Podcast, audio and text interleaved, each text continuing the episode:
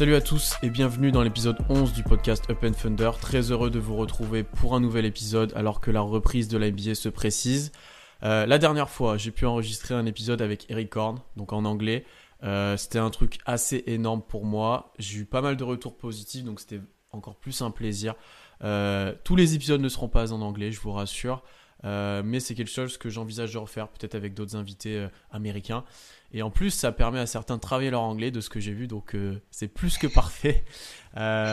ensuite, avant de commencer et de vous présenter l'invité du jour que vous connaissez déjà en plus, une annonce et pas des moindres. Euh, comme vous avez déjà pu le constater sûrement, le podcast euh, ben, n'est plus sur le flux de Dunkebdo, euh, qui lui aussi a changé d'ailleurs, donc réabonnez-vous aussi à Dunkebdo.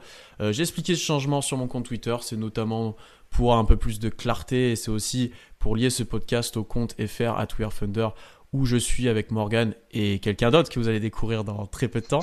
Donc pas, de changement au niveau du contenu, ça, va être publié de la même façon, ce sera le même podcast, juste un changement de flux. Donc allez vous réabonner sur euh, vos applications de podcast au flux Up and Thunder euh, sur toutes les plateformes d'écoute. Abonnez-vous aussi à notre chaîne YouTube at We Thunder, on va publier pas mal de choses, on a des gros projets à venir. Et sinon, abonnez-vous aussi au Twitter at Up and Thunder pour euh, pouvoir avoir toutes les news sur le podcast et at We Thunder bien entendu. Je sais qu'on sera un petit peu moins nombreux au début, le temps que tout le monde bascule sur le nouveau flux et tant qu'on nouvelle personne arrive, mais je sais que la communauté d'OKC se reformera petit à petit. Euh, j'ai assez parlé, place à l'épisode. Donc avec moi aujourd'hui un, invité qui est désormais mon collègue sur le compte at Thunder, comme vous l'avez vu sur Twitter.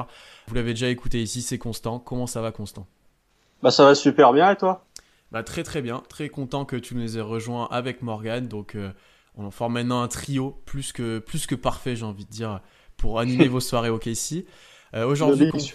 Ouais, c'est ça, exactement. Lequel Est-ce que c'est Harden, KD, Westbrook ou est-ce que c'est plus Melo, PG, euh, Russell Je sais pas. pas celui-là. Non, je sais pas, qui serait Melo, ça serait un peu compliqué pour lui quand même. C'est ça qui. c'est celui qui refuse d'être la de, de sortir du banc et qui veut pas être la qui veut rester la superstar. C'est exactement ça. Euh, Constant, aujourd'hui, trois petits sujets, peut-être même quatre, à voir euh, comment ça se profile, mais qui devraient nous prendre pas mal de temps, nous connaissant. Euh, on va commencer par le plus important, donc c'est la reprise de l'NBA, bien entendu, fin juillet à Disney. les calendriers sont sortis et on va aborder du coup ce point. 8 matchs à jouer pour OKC, comme toutes les autres équipes d'ailleurs. donc dans l'ordre, le Jazz, Denver, les Lakers, Memphis, Washington, puis Phoenix en back-to-back, Miami et enfin les Clippers. Tous les matchs d'ailleurs sont à des horaires plus qu'abordables, donc ça sera un plaisir de vivre ça avec vous et on passera pas nos nuits réveillées à tweeter, ce sera encore mieux. Constant, de manière globale, tes commentaires déjà sur ce, sur ce programme pour OKC bah, Les commentaires sur le programme, déjà sur le calendrier, c'est pratiquement le même que si la saison régulière s'était poursuivie, enfin avait continué. Euh, hormis le fait que on a euh, la NBA a enlevé un deuxième match contre Denver pour mettre celui des Clippers à la face, à la place donc c'est pas forcément une bonne nouvelle. Après, euh, sur le calendrier, de manière globale, je trouve qu'on a eu un calendrier assez clément. Euh, au niveau des horaires, déjà, c'est plutôt pas mal. Il y a qu'un seul back-to-back, et le back-to-back, c'est Washington et Phoenix. Donc peut-être deux équipes qui auront déjà plus rien à jouer au moment où on va les affronter. Non, mais elles ont déjà plus rien à jouer dès maintenant, je te... Je te... oui, non, mais peut-être qu'elles vont avoir encore moins quelque chose à jouer quand on va les jouer que quand elles vont arriver à Orlando. Vrai. Après, sur le reste, t'affrontes euh, Utah, Utah avec euh, les problèmes de vestiaire qu'on connaît, plus la blessure de, et l'absence de Bogdan Bogdanovic. Euh, t'affrontes Denver que t'as déjà battu euh, juste avant la pause. Tu joues les Lakers. Bon, là, on va pas se le cacher, ça va être compliqué. T'affrontes Memphis, qui est un adversaire tout à fait prenable. Après, la vraie inconnue, ça reste, euh, pour moi, ça reste Miami et les Clippers. Mhm. Déjà parce que Miami, euh, le premier match, a été assez compliqué contre eux. Et ensuite les Clippers parce que euh, une équipe des Clippers sont complets, c'est toujours difficile à jouer. Et en plus, tu, c'est ton dernier match, donc tu peux avoir un petit peu de fatigue qui commence, ou tu peux avoir des joueurs qui se sont blessés de ton côté à cause de la reprise et de l'absence de, de rythme. Mais de l'autre côté, tu peux aussi espérer que les Clippers auront validé leur, deuxième place et vont peut-être faire tourner. Comme ça, tu peux profiter pour avoir une win entre guillemets gratuite ou plus facile que ce qui était prévu. C'est ce que c'est ce que j'allais te dire. Il y a moyen que déjà ce dernier match des Clippers, ça soit un non-match et peut-être même des deux côtés, puisque les Clippers pourront faire reposer. Euh, voilà. Après, comme tu l'as dit, moi j'ai dégagé quelques matchs un petit peu importants. je pense que le premier est très important pour se remettre dans le bain parce que le Jazz est juste devant Casey euh, à ce moment-là, que ça permet de passer devant et d'avoir le, tiebreaker sur eux si ce match est remporté. Il n'y a plus Bogdanovic aussi, comme tu l'as dit. celui de Denver après est important, mais peut-être un petit peu moins que celui-là. J'ai du mal à nous voir aller chercher Denver. et ensuite, ce qui va être très important pour moi, c'est cet enchaînement euh, Memphis, Washington, Phoenix, où on doit gagner du rythme, où on doit prendre trois victoires et on doit un petit peu retrouver notre rythme, notre rythme de la saison. Après, un point que j'aimerais aborder avec toi, tu vois, on parle beaucoup des positions, peut-être la deuxième place des Clippers, de combien OKC doit finir, mais sachant que tout le monde joue à Orlando, je me demande du vrai intérêt en fait de par exemple d'aller chercher une deuxième place, d'aller chercher une troisième place. J'ai l'impression qu'en fait l'Ouest et que ce soit pour OKC ou pour les équipes de devant, euh, ça va être des vrais calculs en fait de match-up. Ça va être peut-être éviter de finir euh, quatrième, cinquième pour éviter les Lakers au potentiel deuxième tour. Éviter de finir septième, bien entendu, ou huitième pour éviter les équipes de LA au premier tour. Mais après, entre Denver et, euh, Houston, qui doit être derrière nous à ce moment-là, si je me trompe pas, euh, pour moi, c'est du calcul en fait. C'est des équipes qui ont pas forcément d'intérêt à monter. Enfin, ça changera pas grand-chose. T'as pas d'avantage du terrain. Mm-hmm. Bah, si tu te rappelles, l'année dernière, c'était déjà le cas où il y avait eu cette espèce de mini-course entre les Rockets, c'est euh, les Blazers, mm. où euh, ça calculait déjà euh, si Portland gagnait son match, ils affrontaient OKC, ou alors si Houston perdait, c'était les Rockets qui affrontaient OKC. là, cette année, c'est la même chose. Bon, je pense que tu peux exclure déjà la possibilité d'une huitième place, puisque statistiquement, je sais même pas si ça peut arriver. Je pense. Donc tu te retrouves avec cette équipe euh, le but, effectivement, comme tu l'as dit, c'est de pas finir septième parce que ça veut dire que très probablement ça sera un affrontement contre les Clippers au premier tour. Après, si tu regardes les classements aujourd'hui, ok, ici il y a autant de victoires que Dallas, c'est-à-dire 40 victoires, mais à trois défaites de moins. Donc sur huit matchs, ça va, je trouve que ça va être quand même compliqué de perdre trois matchs de plus que les, les, les Mavs. Complètement. Donc, euh, mais après, oui, effectivement, tout est une question de calcul. Mais euh, je pense que, contrairement à toi, je pense qu'on peut aller chercher la, la troisième place euh, de Denver. Euh, parce que déjà, il n'y a pas beaucoup d'écart entre les deux équipes. Au niveau du classement, il y a deux matchs et demi, mhm. ce qui est rattrapable, je pense. Euh, et aussi parce que euh, la bonne nouvelle, on l'a vu hier, c'est qu'aucun joueur de euh, n'est atteint du Covid.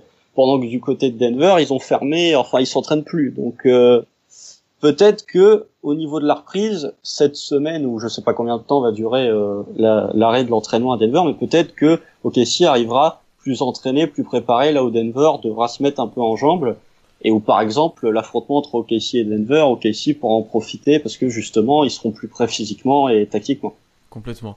Après, je disais ça dans le sens où moi, c'est pas forcément un objectif de classement qui va apparaître parce qu'il n'y a plus d'avantage du terrain. Et comme tu l'as dit, il y a très peu de chances qu'on finisse derrière Dallas. Dallas est un petit peu isolé au final, euh, sachant qu'ils avaient joué plus de mm-hmm. matchs malheureusement pour eux. Euh, mm. Donc on va finir probablement entre 3 et 6. Et dans ce cas-là, ça change pas énormément de choses, euh, à part ton potentiel affrontement au deuxième tour. Moi, ce que je vais essayer de regarder, du coup, c'est bah, comme tu l'as dit, déjà le rythme que les joueurs vont avoir. Nous, on a une franchise, et je pense qu'on en reparlera ensuite, qui a peut-être le mieux vécu et qui aura peut-être le plus profité de, de cette crise euh, liée au Covid, parce qu'il n'y a pas eu de cas, ça a pu s'entraîner plutôt correctement, il n'y avait pas de blessures, il n'y a pas eu d'opération, par exemple, comme Bogdanovic. Euh, il y a pas mal de choses qui vont un petit peu dans notre sens.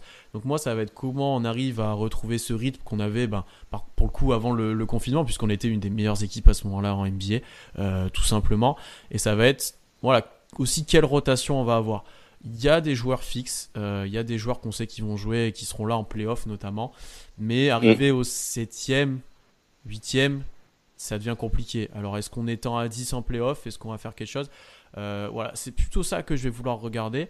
Euh, avant de passer un petit peu à ça, justement, un petit peu au terrain et un petit peu sur, le, sur comment ça va se passer, qu'est-ce qu'on va regarder, ton bilan prévisionnel pour, pour, pour, ce, pour ces 8 matchs, et ton petit pronostic sur combien on va finir euh, alors le bilan, tu veux qu'on fasse euh, match par match ou je te on peut faire match par euh, match, ça peut être ouais, ouais on peut faire match par match. Ça, ça tu peux me donner ton avis aussi.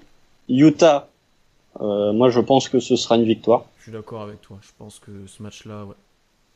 Denver, je pense que ce sera une victoire. Je suis mitigé à voir, comme tu l'as dit, au niveau du rythme, mais je le mets un petit peu entre parenthèses. C'est peut-être le match moi qui que je différencie un petit peu. Moi, je, dis que c'est une victoire en partant du principe de l'avantage du rythme et du dernier match qui a eu lieu entre OKC et Denver, qui effectivement étaient il y a cinq mois, donc qui vont peut-être, qui vont peut-être plus grand chose aujourd'hui, mais au moins on a prouvé qu'on était capable de leur poser des problèmes. Complètement. Les Lakers, ça va être une défaite. Oui, s'ils sont complets, c'est mort. ah, même même euh, juste LeBron et Anthony Davis, ça sera une défaite. Et puis même, euh, il y a un match à OKC cette saison qu'on a perdu où il y avait euh, ni LeBron ni Anthony Davis, je crois. Le, pire match de l'année pour OKC d'ailleurs. Si ah, il y en a un qu'il faut pas regarder, c'est celui-là. Vraiment, c'était. Non, le moins 55 contre les Bucks là. Ah oui. Il est encore pire. Il y a celui-là aussi, c'est vrai. Mais là, les Lakers, il y avait personne en face. C'était genre. Caruso ah qui te explosait, tu vois, c'était vraiment. Euh, je crois il y a 36 points de Kai Kuzma ou, de Rajon Rondo, je sais plus. C'est ça qui était encore plus frustrant, où les Bucks après nous ont détruits parce que c'était les Bucks en partie. Voilà. C'est ça. Memphis, bah bizarrement, je veux dire que ce sera une défaite.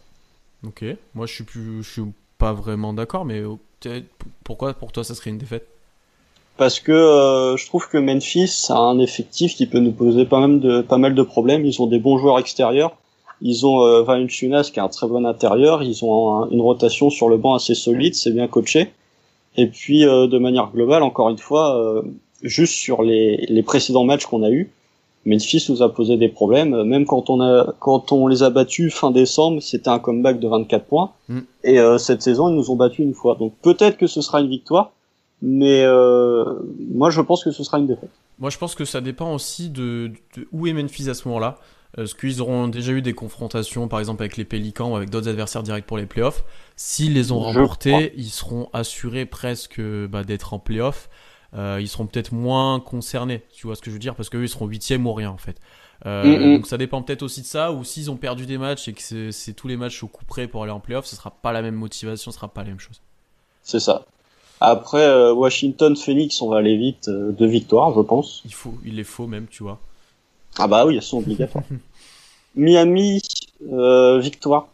Ok. Bizarrement. Je le sens, je t'avoue que moi je le sens moyen Miami. ah, je sais.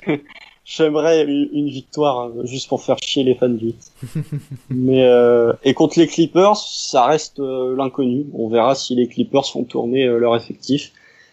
Ça pour le coup, je, je peux pas trop m'avancer, mais de, vraiment pour pour résumer, je pense que Casey terminera avec un bilan de au, au minimum, tu fais 4 euh, victoires, 4 défaites.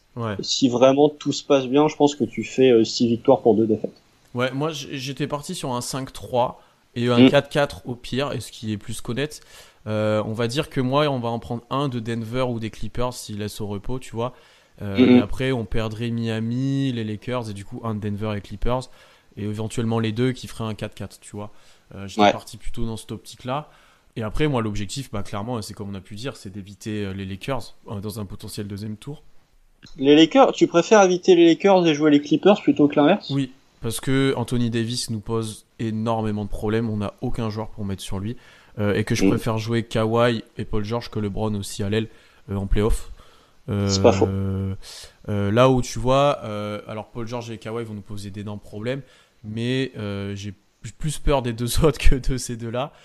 Mais justement, avec les avec l'absence de d'Avery Bradley et euh, face aux Lakers, nos extérieurs, donc nos trois meneurs, ont peut-être moyen de plus s'exprimer face aux Lakers que face aux Clippers où t'as Patrick Beverley, où t'as Paul George, où t'as des, où t'as Kawhi, où t'as des, des très bons défenseurs. Après, sur le côté intérieur, effectivement, Anthony Davis est euh, Anthony Davis euh, est indéfendable vu l'effectif actuel de KC. Mais de toute façon, que tu affrontes les Lakers ou que tu affrontes les Clippers, tu vas avoir de gros problèmes sur euh, des postes différents, mais tu auras quand même des gros problèmes. Après, la, la problématique avec les Lakers, c'est qu'ils auront les deux meilleurs joueurs de la série. Tu sais presque certain. Là mais même les Clippers, les Clippers ben, aussi. Tu peux mettre en débat Chris Paul vis-à-vis de Paul George en playoff, je pense. Tu vois, selon comment ça joue, je pense si que c'est playoff effectivement. Et si c'est les voilà, parce que Paul George euh, sur la fin de saison, bon là il sera plus en forme, mais à voir comment il revient. Et Chris Paul mm. peut être plus que déterminant. Et pour le coup, autant Beverley, je pense qu'embête moins Chris Paul euh, que par exemple un, Westbrook auparavant ou voilà, parce que Chris Paul est tellement dans la gestion qu'il sera moins embêté par les pressions et par les constants euh, embêtements de Beverley. J'ai envie de dire qui après moi Beverley je le trouve très surcoté maintenant, mais cette saison oui, mais il a un côté chien fou qui peut agacer les joueurs. Voilà. Mais ouais, du coup, je préfère quand même jouer les Clippers. Je, je, je trouve que les Lakers sont peut-être un cran au-dessus et nous poseront énormément de problèmes euh, voilà, vis-à-vis de Davis. Donc c'est pour ça que pour moi, l'objectif, Je préfère finir 6 que 5. c'est aussi simple que ça. Après, sur le classement, euh, là pour l'instant, on est cinquième. Le truc, c'est que euh, le, le, Lakers, ça bougera pas. Clippers, je pense pas que ça bougera non plus. T'as Denver, je pense que Utah, avec la blessure de Bogdan Bogdanovic et avec euh, non c'est Boyan d'ailleurs, c'est pas Bogdan Bogdan, il joue au Kings. exactement. Avec la, blessure de Boyan Bogdanovic et euh, la prétendue mésentente dans le vestiaire, je pense qu'ils vont baisser un peu dans les classements. Après, est-ce que euh, on va passer devant Utah, mais Houston va euh, trouver une recette miracle et nous passer devant? Je pense vraiment que euh, au pire on fait cinquième et au mieux on fait troisième. Je, je suis assez... vois pas de sixième place.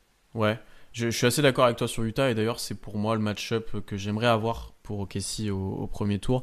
Euh, sachez qu'on en a déjà parlé pas mal toi et moi en privé et on a déjà parlé dans le podcast d'ailleurs. Moi c'est Utah que je viserais pour, pour regarder un peu plus sur le terrain maintenant. Donc moi, la première chose que j'ai dit que je voulais regarder, c'est si on retrouvait notre jeu d'avant, notre rythme, notamment Chris Paul et Gallinari, qui sont plus vieux, euh, qui auront peut-être besoin d'un ou deux matchs pour retrouver des sensations. Là où un Shai, ça devrait courir dans tous les sens. Ah bah, Shai, il a dit qu'il a joué, euh, il a, il a joué au basket pendant euh, toute la pause. Donc, il va euh, arriver encore plus fort qu'avant. J'ai l'impression, ça va être. il va tourner en 5-5, ça va être trop. Mm, mm, mm. Donc un peu cet état de forme des joueurs et aussi, comme tu l'as dit, éviter les blessures parce que un Chris Paul, Gallinari n'ont pas été blessés de la saison. C'est le pire moment là pour qu'il soit blessé et c'est quelque chose qu'il faudrait éviter. Et ce que je voulais aborder avec toi, c'est peut-être une potentielle rotation en playoff et c'est ce qu'il faudra mettre en place euh, pendant, euh, pendant ces 8 matchs. On sait que par exemple que bah, le 5 majeur ultime, celui qui est très fort dans la ligue avec Schroeder, euh, avec les trois meneurs, Gallinari plus Adams, ça va jouer. Nerlens Noël va jouer. Dort va jouer, c'est presque certain. Je pense que Ferguson en playoff apporte plus de, de, certitude que les autres, mais déjà on peut peut-être mettre en doute ça. et là on est à 8 joueurs on est à 8 joueurs. Euh, si tu inclus Ferguson, ou pas d'ailleurs, on peut en débattre, euh, qui tu inclurais pour arriver peut-être aller à 10, 9 en playoff? 10, non, parce que déjà quand tu regardes les rotations de Billy Donovan les années d'avant, à partir du All-Star Break, il tournait à 9 et en playoff, il tournait à 9, donc je pense pas qu'il tournera à 10, même avec l'effectif de cette année qui n'a rien à voir avec l'effectif des années précédentes. Mais effectivement, comme tu as dit, le 5 majeur bouge pas, Schroeder, Ferguson et Ryan Snowell joueront de manière que euh, Schroeder jouera plus que les deux autres, mais Merlin Sowell et Ferguson sont des, des bons joueurs, donc ils auront leur temps de jeu. Après, euh, le neuvième spot, ça se joue entre euh, est-ce que tu préfères avoir Baisley qui est plus un, euh, un 4 ou d'avoir un Nader qui est plus un 3, qui est capable de shooter à 3 points, qui est capable d'apporter un, peu d'attaque vers le cercle? Ça, c'est au choix de Bido. Moi, personnellement, je préférerais faire jouer Baisley plutôt que Nader mais euh, je prétends pas être dans la tête de Billy Donovan, mais je pense que lui préférera privilégier Nader, qui a plus joué cette saison que Baisley, qui s'est pas blessé, et euh, je pense qu'il est très fan de, de l'apport qu'a Nader sur le terrain. offensivement, ouais. Baisley revient de blessure, en plus il avait pas rejoué avant, avant le confinement, euh, donc à voir lui comment il a évolué aussi, il a mis pas mal de vidéos. Euh, moi, je pense que ça va dépendre de la situation. J'hésite aussi, comme toi, entre ces deux joueurs. Je pense que ça dépendra de la situation. Où est-ce que tu as besoin d'un boost offensif, euh, notamment si Ferguson est encore à côté de ses pompes au niveau du shoot. Ou alors si tu as vraiment besoin de, de, de, contrer un peu plus les grands adverses. Tu vois, par exemple, sur les Clippers qui jouent assez grand, tu peux avoir cette problématique-là euh, où tu auras besoin d'un vrai 4 à côté de Nerlens Noël. Et peut-être que d'autres équipes, tu auras plus besoin d'un 3. Si tu joues Houston, ça, ça peut. Tu vois, tu as peut-être moins besoin. Tu mets Schroeder en 3. Ouais, c'est ça, c'est exactement ça. Donc je pense que ça dépendra de la situation. Euh, et je pense qu'on reparlera ensuite, mais du coup, Diallo, on risque de peu le voir, j'ai l'impression.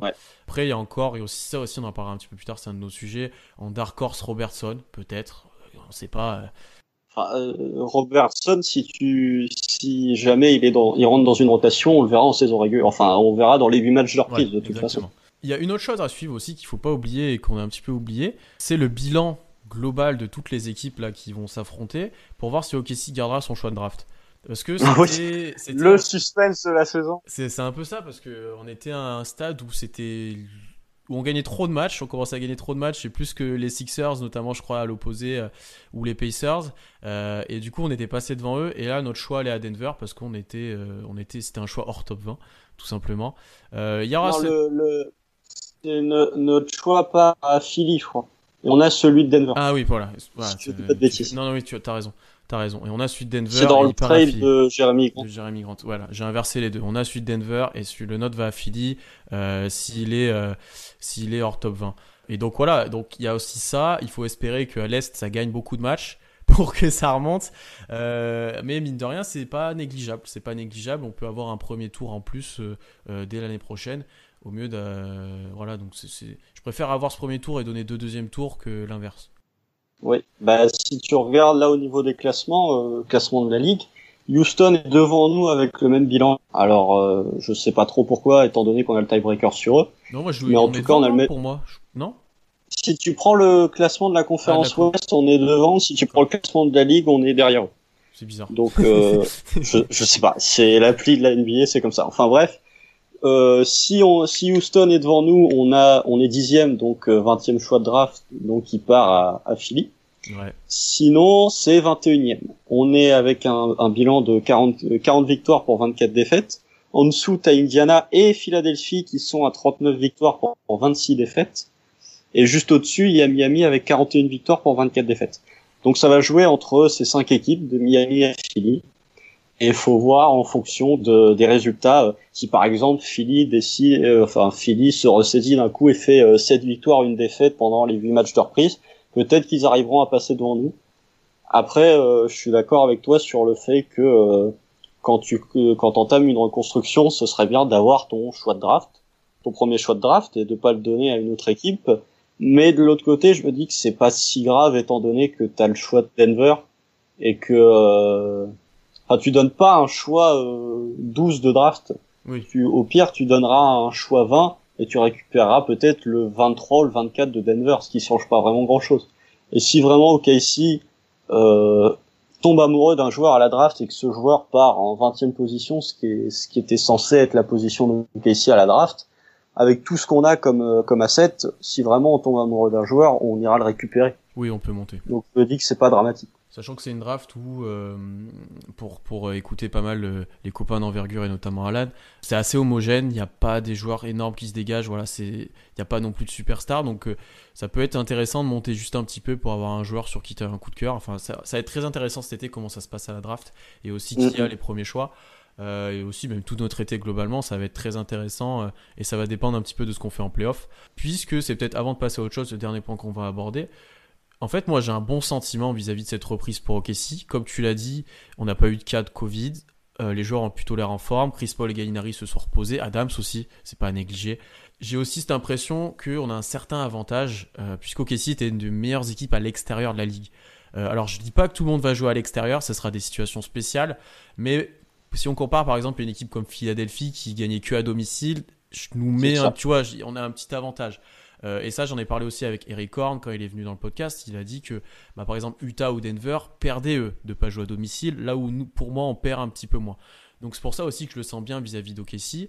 Après, comme tu l'as dit, il faudra que dans le clutch ça confirme et tout. Et je nous mets de moins en moins perdants ou en énorme difficulté face à un potentiel match-up du premier tour. Donc on a mentionné Denver, Utah, Houston par exemple.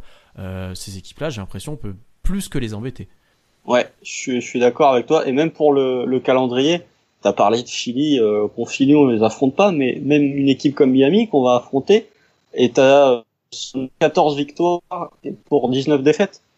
Donc euh, à l'extérieur, donc c'est une équipe qui voyage pas très bien. Et justement, le fait de jouer à Orlando, c'est ça, de jouer à Orlando sur un terrain qui est neutre. Tu joues pas vraiment à l'extérieur, mais tu joues pas à domicile non plus.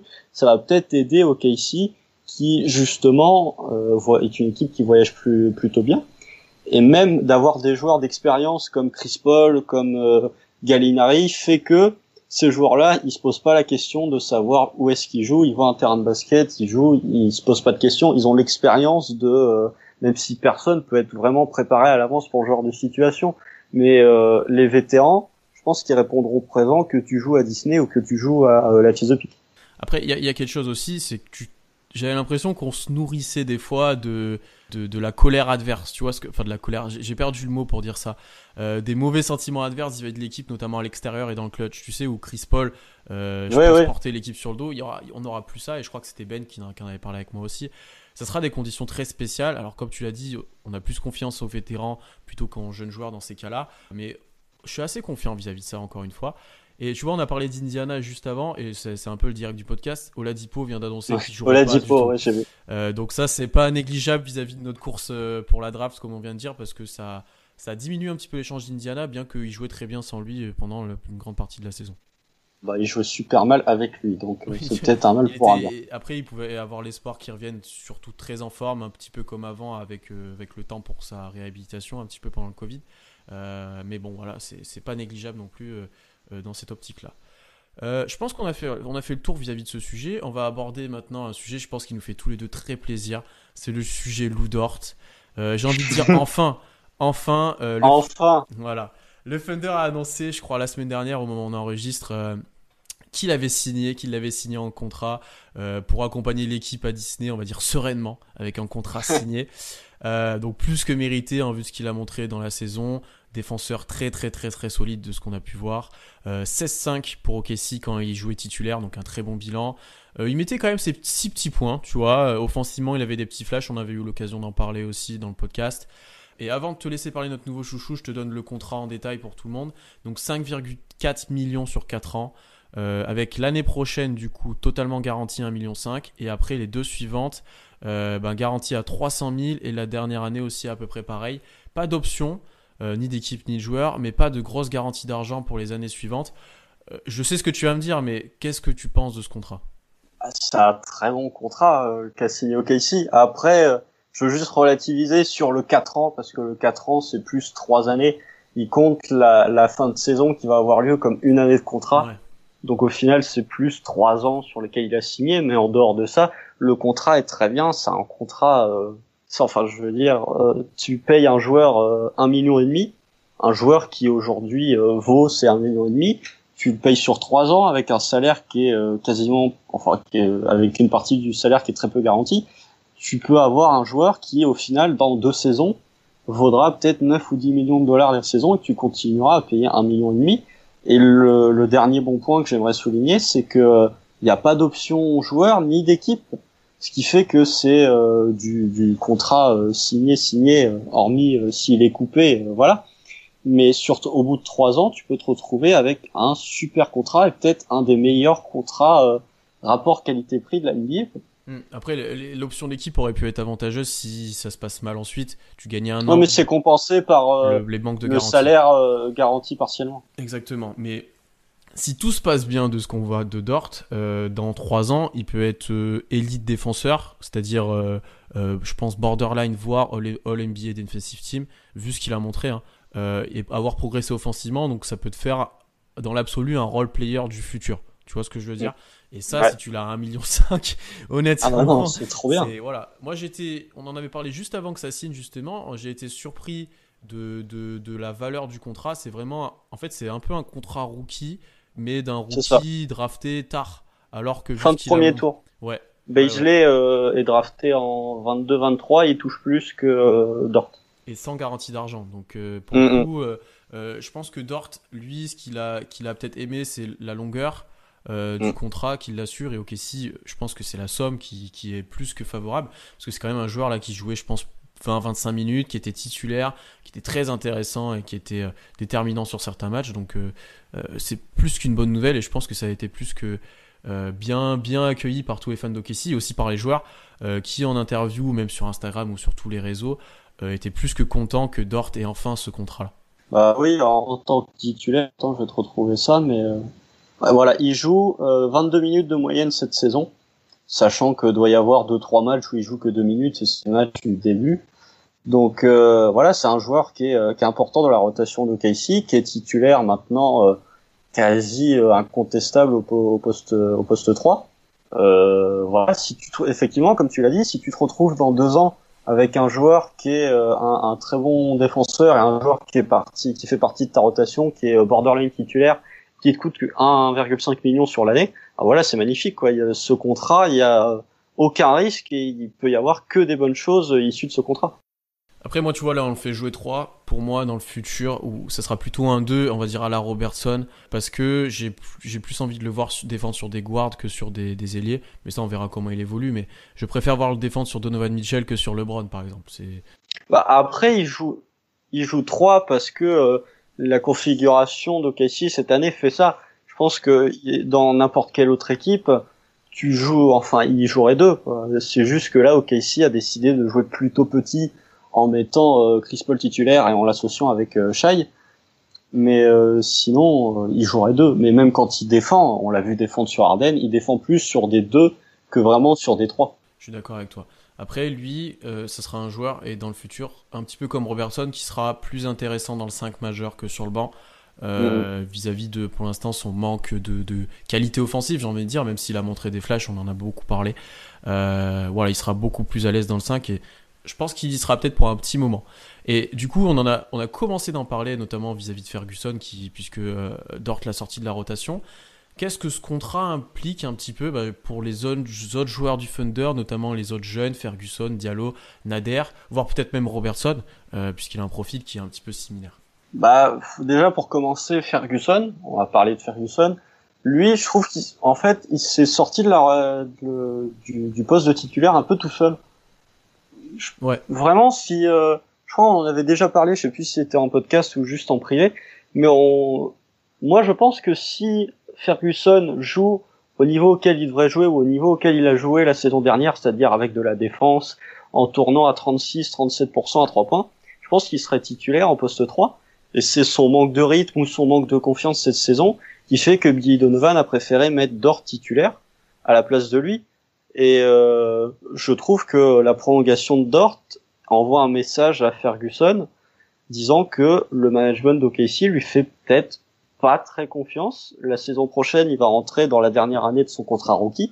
Euh, j'ai vu, euh, enfin le, le son la prolongation avait été euh, dès le début de saison, je crois. Oui, son option avait été élevée dès le début de saison, mais j'ai pas entendu parler d'une prolongation, euh, une prolongation de contrat. Donc il lui reste encore une saison pour faire ses preuves, sauf que s'il passe, s'il continue à sortir du banc, que Dort continue d'être titulaire, ça va être compliqué pour lui de prétendre à un contrat important. Et ensuite, pour les autres, euh, je pense que Nader est plus Nader évolue dans un registre différent de, de Dort, donc tu peux continuer à l'utiliser dans ton effectif, d'autant plus qu'il a une team option l'année prochaine qui coûte pas très cher. Après, le, la vraie question, c'est sur Amidou Diallo. Amidou Diallo qui est plutôt un poste 2, qui peut difficilement jouer 3, qui lui aussi a une team option l'année prochaine. Sauf que euh, sur le poste 2, tu as déjà euh, quand tu joues avec les trois meneurs, t'as déjà Schroeder qui joue deux, t'as Shea, t'as euh, Dort, t'as Ferguson, bah t'as Nader aussi qui peut jouer deux parfois vraiment, vraiment sur des petites séquences. Donc on arrive à un moment où les rotations pour le poste de 3 sont blindées et Diallo, j'ai pas l'impression qu'il rentre dans une rotation sur les postes 2 et 3. Hmm, je suis d'accord avec toi. Pour revenir un petit peu sur tout ce que tu as dit, Nader, ça sera toujours un petit peu un dixième joueur qui sera utile et pas très cher. J'ai pas l'impression qu'il s'affirmera un jour comme un gros role player. En plus, il est un petit peu plus vieux, mais euh, lui, il aura toujours une petite importance. Euh, Ferguson, comme tu l'as dit, ou qui je pense, avait très confiance en lui. Et cette année, c'était plus difficile. Donc, il lui envoie sûrement un petit message, voilà, vis-à-vis de cette signature, qu'il doit prouver. Parce que Ferguson, il défend lui aussi comme une brute. Hein. C'est vraiment, c'est élite. Ah hein. C'est très très fort. C'est juste qu'offensivement. Euh, actuellement, il est négatif, quoi. Il, faut qu'il soit recapable de mettre les tirs un petit peu comme l'année dernière où il était bon, quoi. Ouais. Parce que l'année dernière, il avait été vraiment bon, il avait confirmé des progrès, voilà.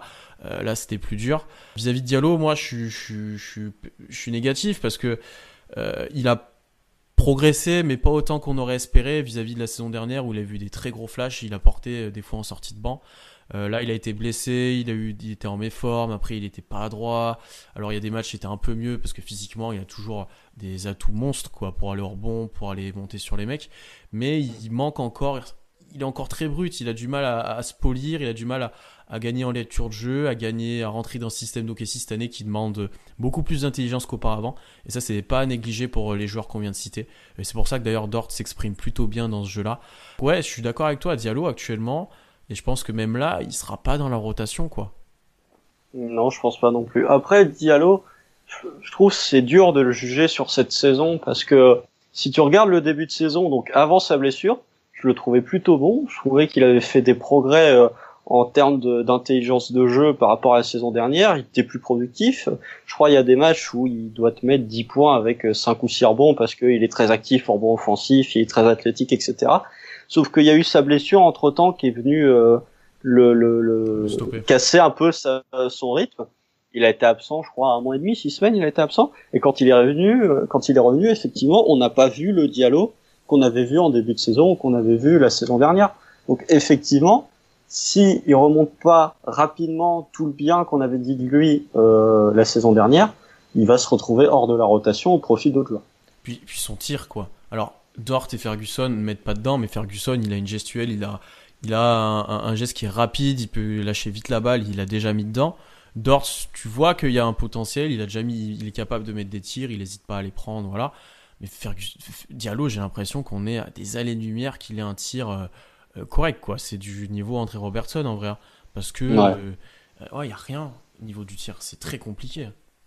Après, c'est pas le même style de joueur. Ce que va faire Diallo en termes de, pénétration et d'attaque vers le cercle, je pense que Ferguson pourra pas le faire ou que ou voudra même pas le faire ou Dort pourra pas le faire non plus. Ce que fait euh, Diallo rebond offensif, il y a des choses intéressantes que euh, ces deux joueurs-là feront, feront peut-être pas. Justement, c'est ça que je trouve dommage, c'est que tu pourrais avoir une bonne complémentarité entre euh, Ferguson, Dort, qui sont des joueurs qui sont de très bons défenseurs et qui sont capables de mettre dedans, même si je suis un peu plus réservé sur Dort, avec Diallo qui est un joueur qui va plus attaquer vers le cercle, qui va plus profiter euh, de ballons qui traînent pour aller marquer deux points. Mm, mm, mm. Donc justement, ce serait ce serait bien d'avoir euh, ces, ces trois joueurs-là qui sont complémentaires entre eux. Le problème, c'est que euh, Diallo, on peut pas attendre éternellement à ce qu'il récupère ce niveau de la saison dernière. Le coach a des choix à faire. Et aujourd'hui, si t'es Billy Donovan, je pense que tu préfères privilégier Ferguson ou même Nader, qui est très bon à trois points cette saison, plutôt que Diallo qui galère à, euh, à rentrer ses tirs ou euh, même en défense qui va faire parfois des trucs stupides à prendre des fautes rapidement. Bah, t'as plus de sécurité avec les autres. Là où Diallo, tu sais jamais trop ce que ça va donner et tu le fais jouer en playoff. Moi, je suis le coach adverse, je fais défendre mon joueur sur lui dans la raquette. C'est aussi simple que ça. Euh, donc c'est ouais, c'est compliqué. Il est encore très brut, comme tu l'as dit il y a pas mal de choses qui vont un petit peu contre lui, alors que comme tu l'as dit, il a un style différent, il est capable de faire des choses que les autres ne font pas, et il aurait pu être intéressant là-dessus. C'est assez dommage. Lui, je pense que c'est un joueur qui doit encore beaucoup travailler et pas que faire que du drill individuel. C'est quelqu'un qui doit aller jouer en, en, Summer League, qui doit aller, tu vois, qui, doit travailler sur son jeu plus que, plus que vraiment ses qualités intrinsèques. Euh, on l'a un petit peu mentionné, c'est un de nos, de, derniers sujets, il en reste deux petits. C'est André Robertson. Euh, pourquoi on parle de lui? Euh, Je vais te laisser faire même d'ailleurs. On parle de lui surtout parce qu'on a eu des news de Billy Donovan lors d'une visioconférence avec tous les médias du Thunder. et je sais que tu voulais un petit peu en parler, donc vas-y Constant. Bah, c'est le point André Robertson. ça, peut les mêmes infos depuis deux ans et demi. Non, mais euh, il y a eu le, la réouverture du Media Day euh, en NBA. Donc euh, Billy Donovan et Shea se sont exprimés hier ou avant-hier, je crois. Et Billy Donovan a été interrogé sur André Robertson, où est-ce qu'il en était dans sa dans sa progression. Et Billy Donovan a dit qu'il s'entraînait comme tous les autres joueurs, qu'il pouvait pas faire du 5 contre 5 pour l'instant. Donc il n'est pas vraiment réintégré à l'effectif, mais en tout cas il fait les mêmes exercices que les autres joueurs. Donc c'est peut-être la meilleure nouvelle qu'on a eue concernant André Robertson ces deux dernières années, c'est que physiquement il a l'air d'être revenu, ou en tout cas il a l'air d'être prêt mentalement et physiquement à remettre les pieds sur un parquet NBA. Après, la, question qu'on peut se poser, je pense que tous les deux on va être assez pessimistes sur euh, sur la réponse, c'est est-ce que André Robertson aujourd'hui a le niveau pour jouer, pour être dans une rotation NBA Je parle même pas d'être titulaire et de revenir à son niveau euh, d'il y a 2-3 ans quand il était au defensive team ou, ou limite candidat Dipoy, mais juste d'être un joueur de rotation qui sur 10 minutes peut t'amener quelque chose, peut t'amener de la grosse défense, peut t'amener deux points faciles avec un cut, avec un backdoor. Aujourd'hui, avec la, le, la très grande durée de son absence et euh, le fait qu'il axait beaucoup euh, son, son jeu euh, défensif sur son physique, j'ai des gros doutes sur ça. Euh, ouais, plusieurs choses. Alors déjà, même avant le confinement, Robertson avait euh, parlé dans un podcast, je crois, ou en interview, euh, et il avait indiqué qu'en fait, lui, si la saison avait continué, il arrivait à un moment où il aurait pu commencer de voir la G-League ou le terrain. donc ça, ça, je crois qu'il il avait dit qu'il était prêt, il serait prêt à revenir pour la dernière semaine de la régulière ou le début des playoffs. Donc déjà, ça en disait un peu long sur. C'était plus motivant que ce qui, ce qu'on avait eu auparavant. Alors, faut pas non plus faire plan sur la comète. On a eu les progrès de Robertson, on l'a eu 20 fois par Billy Donovan. Donc euh, voilà. Euh, après, je suis d'accord avec ce que tu as dit. Euh, là, en plus, on a des joueurs qui rentrent dans son profil, Ferguson et Dort, comme tu l'as dit. Est-ce qu'il est capable d'avoir un niveau défensif qui lui permet d'être sur le terrain? Ça, on peut se douter qu'avec son intelligence défensive, comment il jouait avant, il sera capable. Mais est-ce qu'il sera aussi fort qu'avant? Ça sera très très très dur. Et lui, il peut pas compenser offensivement parce qu'offensivement, j'ai du mal à voir s'il aura, qu'il aura progressé au tir autre. ça m'étonnerait. Donc euh, ouais, ça devient très compliqué pour lui. Et c'est ce qu'on a dit un petit peu euh, juste avant d'enregistrer le podcast. Si on le revoit pas sur ces 8 matchs, là j'ai l'impression de, de, saison régulière à, Orlando, on reverra jamais André Robertson, je pense, honnêtement, parce que il est il a, ça fait un grand moment qu'il n'a pas joué maintenant. Physiquement, ça, veut dire que ça tient pas si Billy Donovan ne laissait même pas euh, sur ces, sur ces matchs-là. Donc euh, ça devient très compliqué, c'est la fin de son contrat. Alors qu'il a un profil que moi que j'aime bien parce qu'il est plus long, plus costaud que, ben, que Dort et Ferguson, plus capable de défendre sur des 3-4. Euh, par exemple, sur un LeBron, je préfère voir Robertson que Dort, bien que Dort défende. Ah, largement. donc tu vois, moi ça, ça m'embête un petit peu parce que lui en 3, c'était plus mieux physiquement, on va dire. Mm, mm. Mais après, euh, justement, tu peux profiter. On regardait le calendrier, là, on parlait du calendrier tout à l'heure. Le, les deux matchs là qui sont contre Washington et contre Phoenix, si jamais tu as un écart qui est important euh, dans un sens ou dans, l'autre, tu peux peut-être justement essayer de faire jouer Robertson 10 euh, ou 15 minutes pour voir si récupérer si de jouer. Si effectivement sur les tests que je pense que Billy Donovan va le faire jouer sur les 8 matchs de reprise, si tu vois que il est vraiment, il est pas dans le coup en défense, c'est plus du tout le même, et qu'en attaque, tu continues d'attaquer à 4 contre 5 euh, quand il est sur le terrain, bah, tu, tu dégages de la rotation et euh, ciao la NBA. Après, euh, voilà, si euh, physiquement il revient plutôt bien, il est encore capable de défendre sans être un défenseur élite, mais il est, il est encore correct en défense. Pourquoi pas Mais le, le souci, c'est que OKC a déjà OKC a joué toute la saison sans lui. Donc euh, c'est compliqué de briser un collectif et de briser une rotation qui marche bien pour l'instant. Et de l'autre côté, tu as des joueurs comme tu as dit, tu as des joueurs comme Ferguson et comme euh, Dort qui sont des joueurs qui évoluent à peu près dans le même registre même si euh, Robertson est plus grand et plus costaud. Je trouve que pour défendre sur T2 ou sur T3, avoir Ferguson et Dort aujourd'hui ça suffit et t'as pas besoin de rajouter un Robertson qui ne t'apportera que de la défense, là où Ferguson peut apporter des tirs à trois points, et là où Dort peut t'amener euh, deux trois lancers et euh, des tirs à trois points si vraiment il est à droit sur une soirée. En fait, la, problématique, c'est si on joue les Clippers ou les Lakers pour Dort et Ferguson, parce que physiquement, Kawhi et LeBron vont les détruire. Tu vois, c'est ces deux mhm. joueurs-là, moi, qui m'embêtent, parce qu'un Harden, parce qu'un Mitchell, parce que euh, parce que c'est laquelle autre équipe que j'oublie? Denver. Denver, tu vois, il n'y a pas de gros 3 non plus, donc ça, suffira, ça suffira. Euh, mais si on joue une des équipes des ça devient beaucoup plus compliqué en fait pour ces joueurs à défendre et c'est un match-up plus que défavorable. En vrai, le, tu vois, j'y pensais pendant qu'on parlait, le scénario ultime pour Robertson, c'est bah, il joue un petit match, euh, comme tu l'as dit, pendant le back-to-back, où il, a quelques minutes, tu vois qu'il est capable de jouer à peu près, sans être, sans être une foupe de guerre. On arrive en playoff, par exemple, imagine on joue Houston, euh, tu le mets sur James Harden. Exactement. Genre Dort il tire à 3 sur 17 pendant toute sa série. C'est ça. Et, ou alors même, tu vois, match 2, on perd déjà un 0, mais euh, t'as Dort qui prend des fautes, Ferguson est, sur le terrain, mais c'est pas ouf. Et là, tu tentes le coup de poker Robertson qui rentre sur Harden et qui l'éteint. Tu vois, ce serait vraiment le scénario ultime. le moment vintage, mais. Euh... Le moment où tu, tu, nous on buggera en live tweet parce que Robertson n'aura pas joué la saison, il rentre pour défendre sur Harden et tu fais, mais il va vraiment faire. Oh, la défense de Robertson sur Harden! Où il lui met des contres, où enfin, tu vois, des trucs. Euh, Après, euh, si tu regardes les, les, affrontements contre Houston, euh, Harden, dès qu'il voit un joueur d'OKC, un extérieur d'OKC, il prend peur. C'est vraiment même cette saison, hormis l'année dernière où il nous avait mis une piquette au match de Noël, tu regardes cette saison, le Martin Luther King Day, il se retrouve avec Dort ou parfois avec Shea qui défend sur lui. Il fait des matchs dégueulasses au tir. Donc c'est vraiment. Celui à OKC pour le retour de Westbrook, on, il ah oui, détruire. Celui-là aussi. en même temps, toute l'équipe de Houston s'est fait détruire ce soir-là, hormis Westbrook. Mais euh... pour avoir regardé le match là juste euh, pendant le confinement, euh, offensivement, ce que proposait OKC ce match-là, c'était déjà énorme et euh, petit à petit défensivement, ça se mettait en place et Houston mettait plus un tir et c'était très très très très solide comme perf. Hein. t'as ce match-là qui est, qui est solide, qui est un peu le match référence, et t'as euh, le dernier match contre Boston, le match incroyable euh, où euh, on est mené de 18 et où encore une fois OKC revient avec la dernière action incroyable où t'as l'interception de Schroeder. Ça c'était vraiment les deux matchs où OKC avait montré qu'offensivement il y avait quelque chose et que défensivement quand fallait faire des stops, OKC arrivait à faire des stops.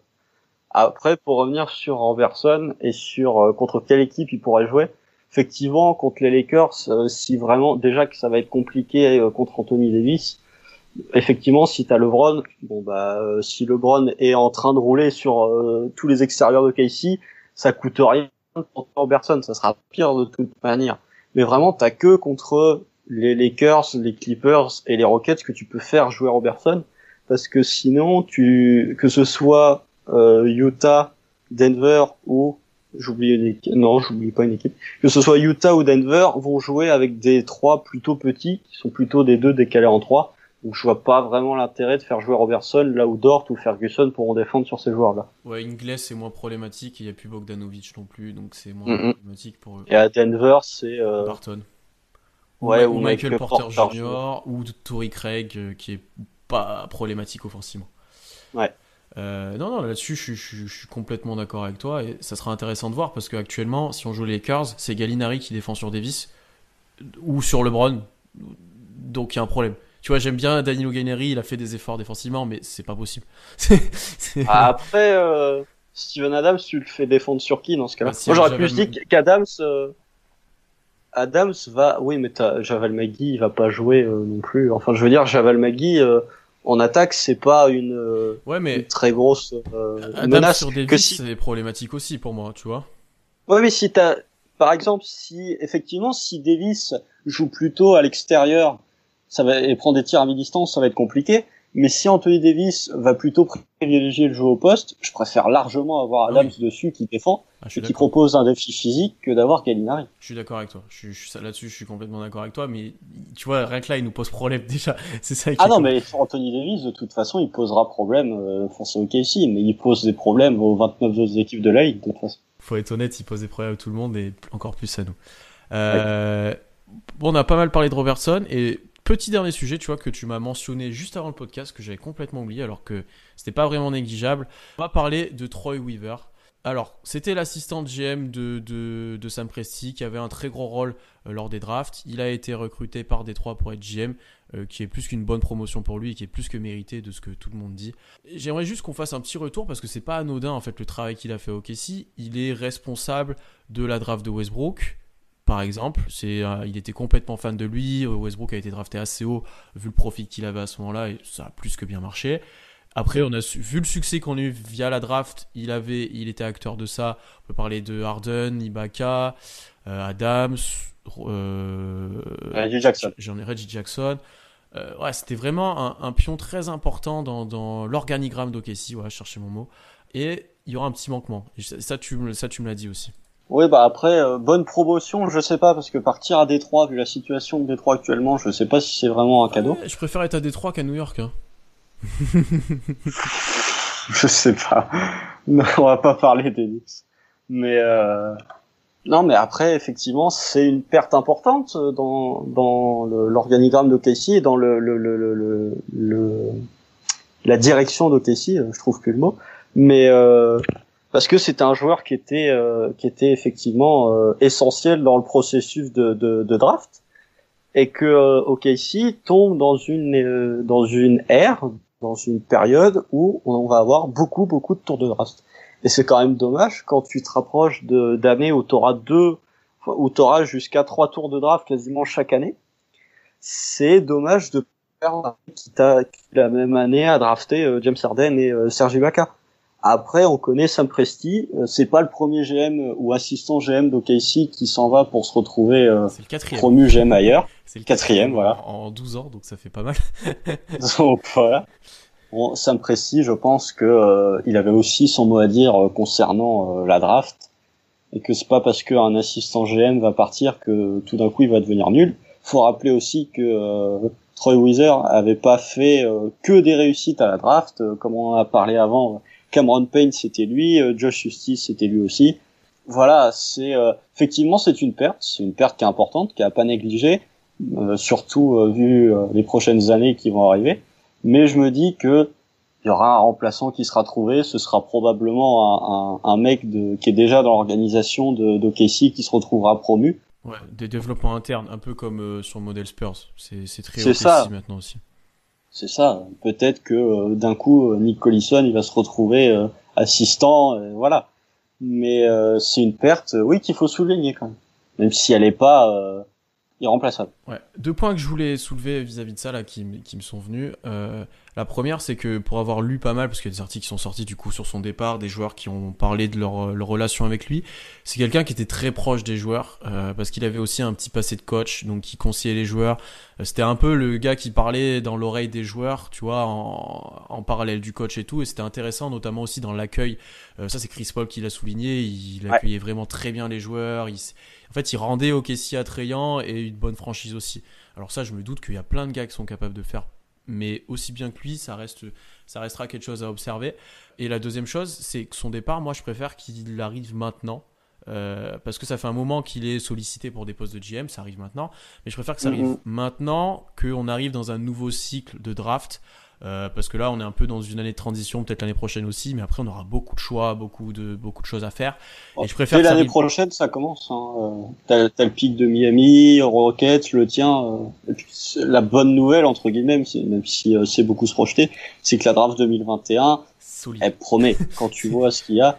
Et quand tu vois 2022-2023 avec la règle du one and done qui sera probablement abrogée dans, dans les futures années, tu vas te retrouver avec une draft où tu auras euh, les euh, jeunes qui sortent de la fac, plus ceux qui vont décider de zapper le lycée pour venir en NBA. Donc tu peux te retrouver sur une année où euh, quasiment 20 joueurs sont... Enfin, un joueur qui, que tu sélectionneras dans le top 20, peut-être que sur une autre année, il aurait été dans le top 10. Et justement, c'est une bonne chose d'avoir deux ou trois tours de draft chaque année pour...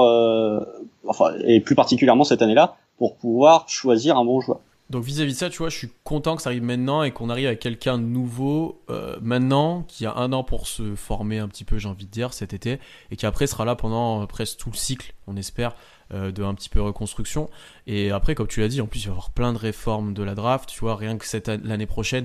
Euh, la G-League. Voilà, voilà c'est ce que j'allais te dire. Il y a des très gros prospects qui vont jouer en G-League, donc il y a pas mal de choses qui vont changer. Donc vaut mieux que ça arrive maintenant que que dans quelques années. Ouais, après, euh, je sais pas, parce que au final, je suis d'accord, je te rejoins sur le fait que c'est une bonne chose qu'ils partent maintenant, mais c'est aussi, euh, enfin, avec un, un, nouveau assistant euh, GM, ça va être compliqué au, au, début, je pense, la draft, à moins que tu prennes, que Sam Presti prenne vraiment un mec qui euh, est spécialiste là-dedans, parce que euh, ok ici, même si on a beaucoup de choix de draft pour les futures années, ce serait quand même bien de, que les choix de draft qui seront sélectionnés, euh, peut-être pas cette année, mais à partir de l'année prochaine ou à une saison où OKC aura peut-être un moins bon bilan et finira euh, dans un dans une équipe de loterie. Ce serait bien d'avoir des joueurs qui soient bons directement et de pas attendre 2023 ou 2024 pour commencer à avoir des bons joueurs. Ouais, je suis d'accord avec toi. Parce qu'on a de plus en plus en plus de rookies qui sont capables de performer dès, dès, dès leur première année ou leur deuxième année. Hein. Euh, on l'a vu cette année et l'année dernière, il y a des joueurs assez forts qui sont sortis sur les deux dernières années. Euh, donc, ouais, là-dessus, je suis, je suis plutôt d'accord avec toi. Donc, il faudrait être très efficace. Et après, il y a une chose aussi qu'il faudra pas négliger. Et là, heureusement qu'il y a encore Presti, c'est que le nombre de pics qu'on a, on va en faire des packages pour soit des trades, soit ah monter dans la draft, soit. Donc, il n'y a pas que le que la draft qu'il faudra suivre. Et à mon avis, on va être, on peut être très agressif et remonter assez vite. Tu vois, si on, si jamais on descend, parce que pour l'instant, on est plutôt bien. Oui. Bah après, franchement, euh, je, je sais pas quel est ton avis là-dessus, mais si tu regardes euh, juste dans un dans une perspective de moyen long terme, quelle équipe, hormis les Pélicans, a un futur plus brillant que nous? Enfin, je veux dire, si tu as une superstar qui est, euh, par exemple, on va prendre un exemple totalement pris au hasard, Bradley Bill. Si tu as un joueur qui est comme Bradley Bill qui dit aux Wizards, moi je vais être transféré OKC peut appeler le management des Wizards et dire bon alors nous on a 15 tours 15 pics de draft sur les 5 prochaines années, qu'est-ce que vous voulez? Ce que pourra pas faire une équipe comme euh, une grosse équipe comme le Heat par exemple qui n'a plus de tour de draft, comme Denver où euh, leur tour de draft euh, ils seront ce sera pas des, des, des pics de draft à la loterie.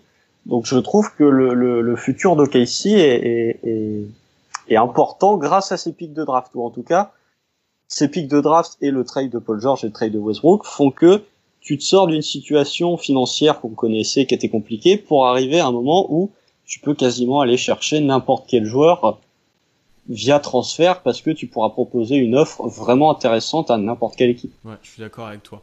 Après, euh, c'est sur du un peu plus long terme que certaines équipes. Tu vois, tu parlais de, de, un petit peu noyau de jeunes, et c'était d'ailleurs le dernier sujet du podcast Dunkebdo, je vous invite à écouter. Euh, tu vois, il y a par exemple une franchise comme Dallas, ou comme les Pelicans, comme tu as, comme as nommé, qui ont des gros corps, tu vois, des gros noyaux de joueurs. Parce que Dallas, rien que Doncic te fait un noyau, en fait. Tu, vois, tu l'ajoutes pour Ziggy, c'est, tu vois. C'est, en fait, le, ce qui manque à OKC, par rapport à Dallas, aux, aux Pelicans, c'est vraiment un joueur star Dallas a Doncic, a même Porzingis qui, qui, est, qui, est, très fort aussi.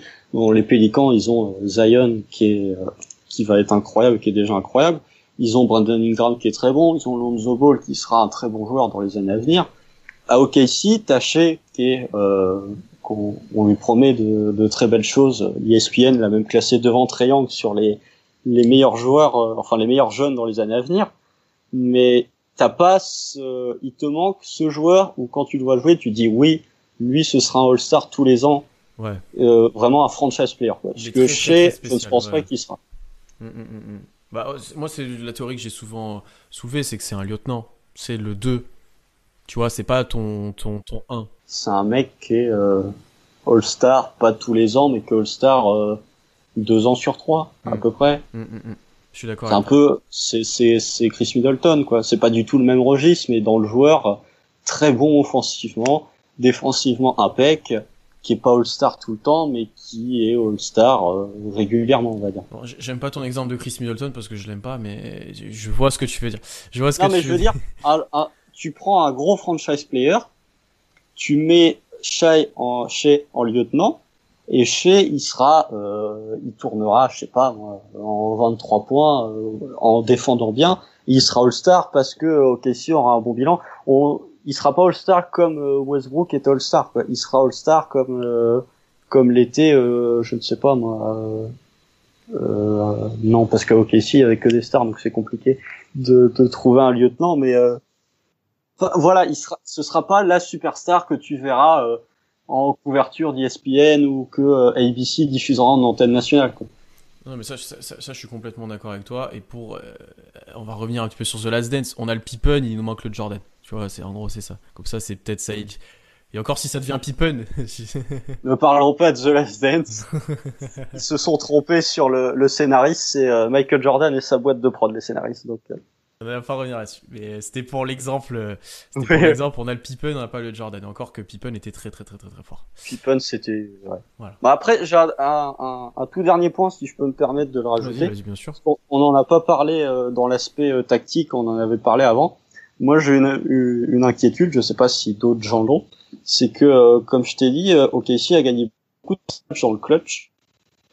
Et avec la pause qu'il y a eu, ce qui est une pause quand même de 4 mois est-ce que je me demande si OKC, dans les moments chauds et dans les moments clutch, va réussir à être aussi efficace? Enfin, cette saison, on était l'équipe la plus efficace dans le clutch, l'équipe qui attaquait le mieux, l'équipe qui défendait le mieux.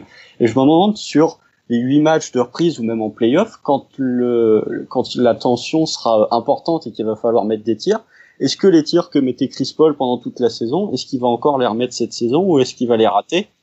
Ça, c'est, enfin, je veux dire, euh, combien de matchs Je pense qu'on a gagné plus d'un match sur deux euh, dans le quatrième quart-temps. Ouais, largement. Donc, est-ce qu'on sera capable de reproduire ça? Tu, bah, bah, tu vois, il y a déjà une chose qu'il faut pas négliger, qui va un petit peu dans, dans ton sens, c'est que le momentum sera un petit peu moins pour nous, puisque là, on avait un momentum de folie avant le, avant la, avant l'arrêt de la NBA. Après, euh, on était sur des bases, j'ai envie de dire presque historiques dans le clutch. Chris Paul, c'était n'importe quoi. Euh, les, les, le 5 majeur, euh, le 5 des 3 meneurs, c'était très costaud aussi. D'ailleurs, ce 5-là sera sûrement de plus en plus présent, euh, notamment en playoff. Euh, à mon avis, on va le voir beaucoup plus et pas seulement dans le clutch. donc est-ce qu'il serait, je pense pas, mais est-ce que Billy Donovan serait capable de mettre les trois meneurs titulaires? Non, je pense pas. Je pense qu'il commencera, mais par contre qu'on le verra un petit peu plus tu vois. Parce que Chris Paul va jouer plus aussi, je pense, euh, petit à petit dans, dans les playoffs. Oui, même, même Schroeder. Oui, oui, oui. Euh, après, moi, je reste plutôt confiant vis-à-vis de notre équipe dans le clutch. puisque les tirs qu'avait Chris Paul, il les aura encore, et c'est des tirs qu'il fait depuis le début de sa carrière et que j'ai du mal à le voir louper. Alors, il sera peut-être un peu moins efficace, mais il les aura, il les mettra. Euh, c'est aussi simplement. Euh, Gallinari restera, je pense, à droit. Ça m'étonnerait qu'il ait un creux, il en a rarement eu dans sa carrière. Euh, Shea, je vois mal aussi descendre de standard. Celui qui risque peut-être un peu de descendre, à voir comment il évolue, c'est Schroeder, qui était dans très haut standard au tir. Euh, il faut le ah, à 3 points, il était indécent cette voilà, Complètement. Euh, c'est peut-être lui que j'ai un peu plus de doutes, mais ouais, je, te rejoins dans le sens, ça va être compliqué d'être aussi fort, mais je pense qu'on est une équipe que pas grand monde dans le clutch a envie de nous jouer. Hein. même maintenant. Oh non. non, même maintenant, mais après pour te rejoindre sur ce point-là, c'est vrai que les shoots qui ont été mis dans le clutch cette saison, c'est pas des shoots comme euh, Paul George ou comme Westbrook qui arrivaient à se créer euh, les deux ou trois dernières saisons où c'était vraiment ISO, tout le monde s'écarte et c'est Westbrook et Paul George qui arrivent à faire un exploit. Généralement, les tirs qui ont été mis dans le clutch cette saison, c'est soit parce que Chris Paul a euh, réussi à se démarquer. Généralement, c'est plus dû à un bon système et un, un bon jeu collectif plutôt qu'un Paul George qui va faire une action individuelle incroyable. Donc sur ce point, je te rejoins. Après, Chris Paul, effectivement, il a toujours eu ce genre de tir dans sa carrière, des tirs à mi-distance, mais il les a pas toujours mis pendant sa carrière, même dans le clutch. Cette saison, je pense qu'il a jamais été aussi clutch cette saison euh, dans toute sa carrière. Donc, est-ce qu'il va les mettre? Je sais pas, mais euh, c'est sûr que euh, si Chris Paul est un peu moins clutch, tu peux dire bon bah ok, on va donner plus de tirs à Shea, on va donner plus de tirs à Schroeder. Tu auras toujours moyen, je pense, de, de trouver, de retrouver, de jouer avec un de tes trois meneurs qui réussira de toute manière à te mettre des tirs. Mais mm, mm, mm. est-ce qu'on sera aussi bon défensivement? Parce que euh, en termes de defensive rating, dans le club, je crois qu'on était parmi les meilleurs, si ce n'est la meilleure. Donc, je sais pas. Mais euh, bon. Et, le dernier argument, et après je pense qu'on conclura, et là je vais faire plaisir à Tom là du podcast Dunkibdo qui me l'a mentionné aussi. Ok, si a pas un si bon bilan que ça sur les équipes fortes tu vois, là, on a parlé de nous certains matchs où on été très solide. Euh, bah, on a parlé de Denver, on a parlé des Celtics. Mais de manière globale, on est peut-être, si je me trompe pas, autour des 50% contre les équipes, euh, en gros, qui seront en playoff ou qui ont un bilan au-dessus de 50%, quelque chose comme ça. C'est aussi quelque chose qu'il faut prendre en compte. On a été très bon cette année pour gagner les matchs contre les équipes faibles. Euh, et on a été un peu moins bon pour gagner les matchs contre les équipes plus solides. Donc ça, il n'y a que des équipes solides là normalement à Orlando, donc il faudra prendre ça en compte. Il y a Washington et Phoenix, donc euh, non. il n'y a pas que des équipes solides. Normalement, c'est les 22 meilleurs et ceux qui peuvent jouer quelque chose, normalement. ouais, c'est ça. ouais, je sais pas. Mais c'est sûr que je crois qu'à l'ouest, il y a que euh, du top 8 de, de l'ouest, il y a que Memphis qui a un bilan plus mauvais que nous euh, contre les équipes du playoffable en tout cas. Oui, parce que Houston, c'est typiquement l'équipe qui, eux, se surpasse contre les bonnes et qui perd contre les nuls, tu vois, genre comme nous avant. ça dépend. ça dépend contre qui. Oui, ça dépend contre qui euh, aussi. après, on peut, euh, on a analysé là pendant une bonne heure euh, tout, mais au final, on peut aussi se dire que on peut analyser tout ce qu'on veut. C'est carrément une nouvelle saison qui débute. Donc tout ce qui a été acquis pendant cette saison, ça se trouve, OKC va va battre, je sais pas, les Lakers et puis va être capable de perdre contre Memphis c'est. Euh... Il y a beaucoup d'incertitudes, que ce soit de forme, de blessures, de maladies, du coup aussi, de. Il y a plein de choses. Tu peux te retrouver. Euh... Enfin, je veux dire, si euh, t'as Chris Paul et Gallinari qui sont, euh, comme on l'a dit, qui ont eu euh, des saisons à peu près correctes au niveau des blessures, enfin, qu'on fait des saisons sans blessures, si t'as Chris Paul, euh, l'adducteur, qui commence à, à faire mal, à et qu'il est absent, mm, mm, mm, ta saison elle change complètement. Mais c'est pareil pour toutes les autres équipes. Suffit que LeBron, ça y est, il commence à accuser euh, son âge et il se blesse parce que euh, voilà, euh, c'est plus un cyborg. Bah la saison des Lakers, elle change complètement. Et enfin, c'est à voir après en fonction des blessures dans chaque équipe et de comment ils gèrent la reprise. Mais c'est, on va dire que les certitudes qu'on avait au mois de mars quand la saison s'arrêtait, elles seront peut-être plus valables en juillet quand ça va. Complètement. Donc nous, on a fait plein de plans sur la Covid pendant une heure, mais ça se trouve, on aura tout faux. non, mais après, voilà, c'est notre truc, quoi. Il n'y a pas que nous. Hein. Ah Quand tu vois sur ESPN, tout le monde discute.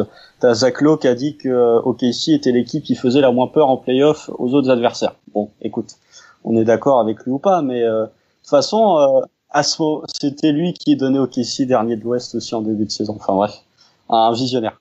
Mais euh... pourtant, Zach Lowe est normalement un des meilleurs journaliste habillé que, que, qui est très bon dans les analyses et tout. Là, pour le coup, c'est un peu loupé. c'est un, peu planté. Mais euh, de toute façon, euh, jusqu'au moment où la reprise aura lieu, le 31 juillet, on peut faire que spéculer. Ouais, complètement, complètement. Merci Constant pour cet épisode. Donc au final, on a été long, on l'avait dit, c'était sûr. Hein. on a fait une heure du coup sur nos, sur nos petits sujets.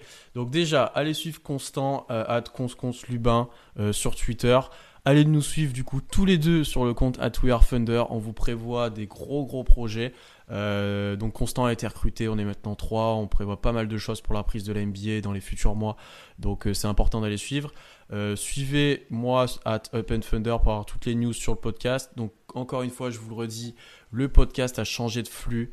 Euh, il est plus sur flux de Kebdo. Il a son propre flux lié bah, au compte FR Thunder. Maintenant, on a un petit peu fusionné les choses. Euh, donc, allez vous abonner au nouveau flux sur toutes vos applications pour écouter. N'hésitez pas à les noter, du coup, aussi, euh, si vous aimez le podcast. normalement, si tout s'est bien passé, j'ai remis deux anciens épisodes aussi pour que vous puissiez retrouver, notamment celui avec Eric Horn et notre bilan de la saison. Euh, allez aussi vous abonner sur notre chaîne YouTube puisqu'on va publier pas mal de choses et les podcasts y seront. Euh, voilà, c'est tout. Donc on a fait plusieurs grosses annonces. Il y a du lourd qui arrive pour les fans d'Okessi. Reposez-vous bien avant la reprise de la NBA parce que ça va être quand même très costaud. Je pense qu'on va se gaver de matchs, mais pas que d'Okessi. Ah, ça va être trop bien. Euh, donc voilà, d'ici là, prenez soin de vous. On se retrouve très très très vite et à bientôt. Ciao.